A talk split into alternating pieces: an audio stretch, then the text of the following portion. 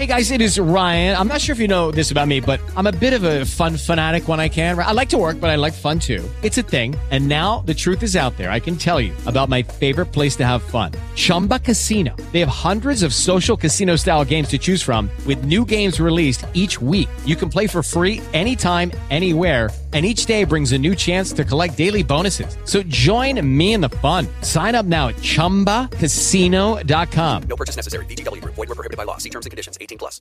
Lucky Land Casino. Asking people, what's the weirdest place you've gotten lucky? Lucky? In line at the deli, I guess? Aha, in my dentist's office.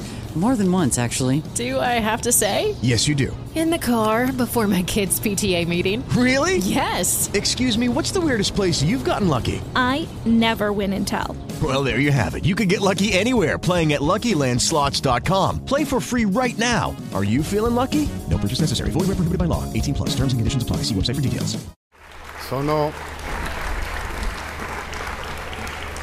Sono trascorsi 30 anni da quel terribile 23 maggio, quando la vita della nostra Repubblica sembrò fermarsi, come annientata dal dolore, dalla paura.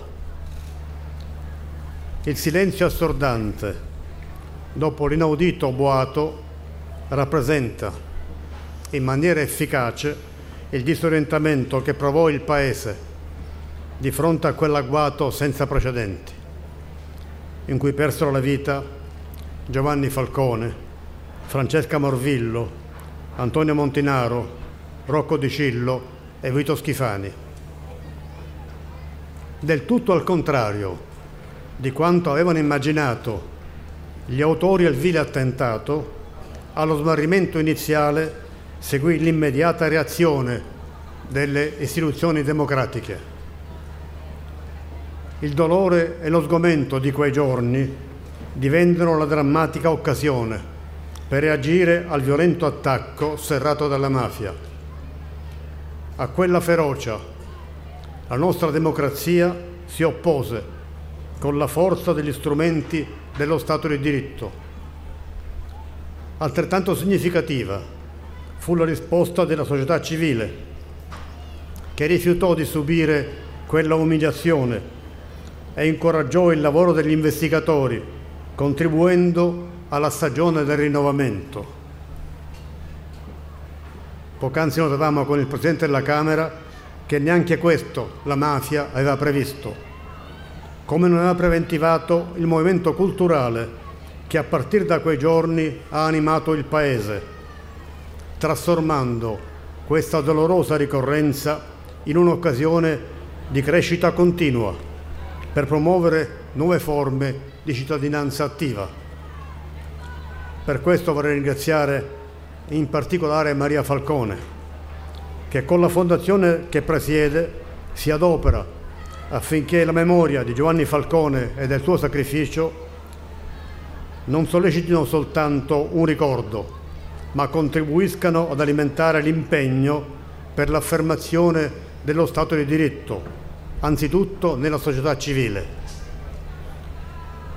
Nel 1992 Giovanni Falcone e Paolo Borsellino vennero colpiti perché con professionalità e determinazione avevano inferto colpi durissimi alla mafia, con prospettive di ulteriori seguiti di grande efficacia, attraverso una rigorosa strategia investigativa capace di portarne allo scoperto l'organizzazione.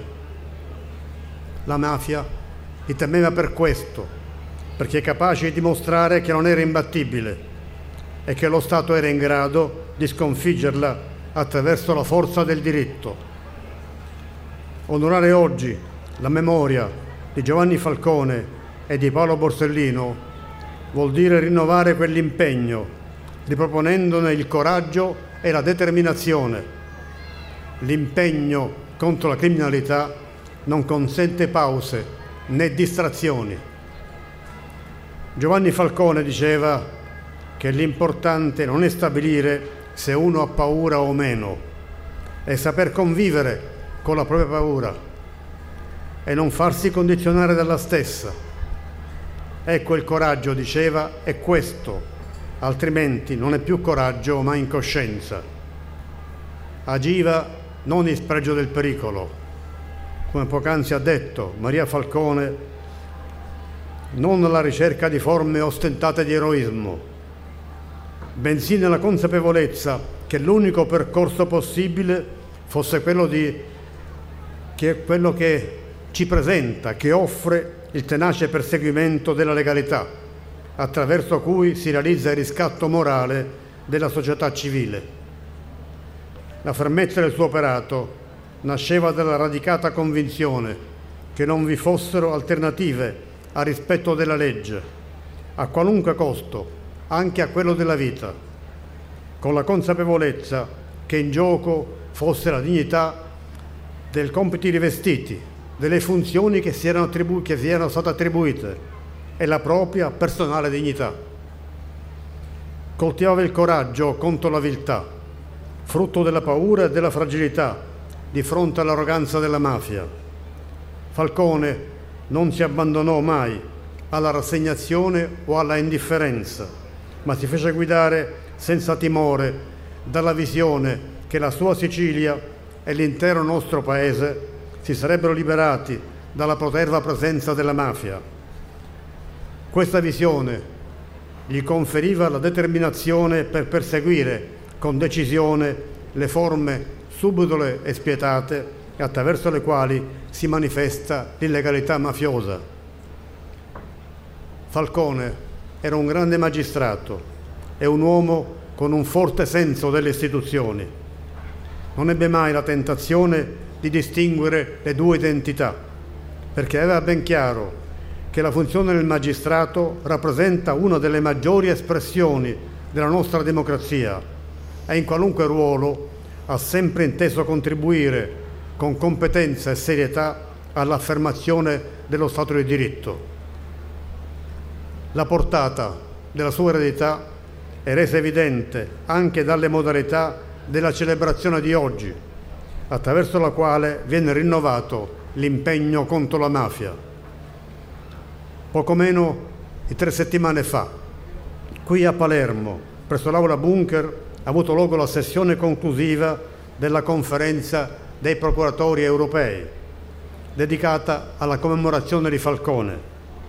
È stato un omaggio di alto significato, perché fu il primo a intuire e a credere nel coordinamento investigativo, sia nazionale sia internazionale, quale strumento per far emergere i traffici illeciti che sostenevano economicamente le mafie.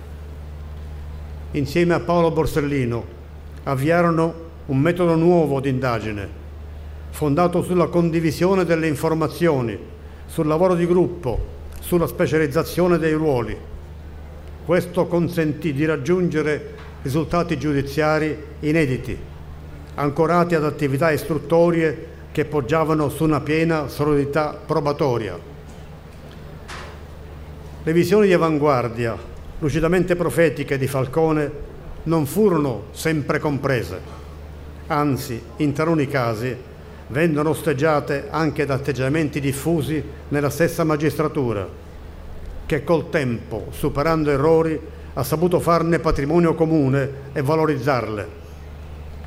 Anche l'ordinamento giudiziario è stato modificato per attribuire un maggior rilievo alle obiettive qualità professionali del magistrato, rispetto al criterio della mera anzianità, non idoneo a rispondere alle esigenze dell'ordine giudiziario. Le esperienze innovative di quegli anni si sono tradotte, all'indomani dei drammatici attentati, in leggi che hanno fatto assumere alla lotta contro la mafia un livello di incisività e di efficacia mai raggiunto fino ad allora, con la determinazione di fare giustizia, facendo prevalere il diritto e la legge, ripristinandolo, per consentire alle persone pienezza di libertà e maggiori opportunità di futuro contro la presenza delle mafie che ne ostacola e talvolta ne impedisce l'effettiva libertà. Da queste drammatiche esperienze si dovrebbe trarre un importante insegnamento per il futuro: evitare di adottare le misure necessarie soltanto quando si presentano condizioni di emergenza. È compito delle istituzioni, di tutte le istituzioni, prevedere e agire per tempo, senza dover attendere il verificarsi di eventi drammatici per essere costretti a intervenire. È questa consapevolezza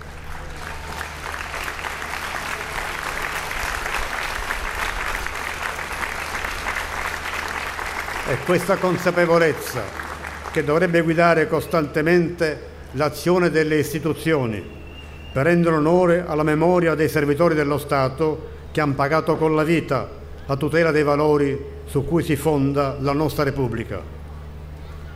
Con la stessa consapevolezza stiamo affrontando una stagione difficile, dolorosa, segnata prima dalla pandemia e poi dalla guerra nel cuore d'Europa, che sta riproponendo quegli stessi orrori di cui l'Italia conserva ancora il ricordo e che mai avremmo immaginato che si ripresentassero nel nostro continente. Ancora una volta sono in gioco valori fondanti della nostra convivenza. La violenza della prevaricazione pretende nella nostra Europa di sostituirsi alla forza del diritto, con tragiche sofferenze per le popolazioni coinvolte e per quelle che da remoto patiranno le conseguenze del conflitto, con grave pregiudizio per il sistema delle relazioni internazionali e per le prospettive di sviluppo delle condizioni dell'umanità. Il ripristino degli ordinamenti internazionali, anche in questo caso, è fare giustizia, porre cioè la vita e la dignità delle persone al centro dell'azione della comunità internazionale. Raccogliere il testimone della visione di Giovanni Falcone significa affrontare con la stessa lucidità le prove dell'oggi, perché a prevalere sia ovunque, in ogni dimensione, la causa della giustizia al servizio della libertà e della democrazia.